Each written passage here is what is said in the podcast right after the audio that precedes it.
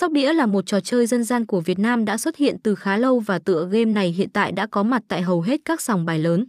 Chỉ với vài dụng cụ đơn giản như là bát, đĩa, đồng xu và đã có thể tham gia chơi cược, cách chơi của trò chơi này cũng không quá khó nhằn. Cùng với sự phát triển của công nghệ thì game cược này đã được phát triển thêm hình thức chơi trực tuyến với sự mô phỏng chân thực. Do đó anh em sẽ có cảm giác như mình đang tham gia tại một sòng bài lớn, bởi vậy mà trò chơi này thu hút khá đông người chơi tham gia.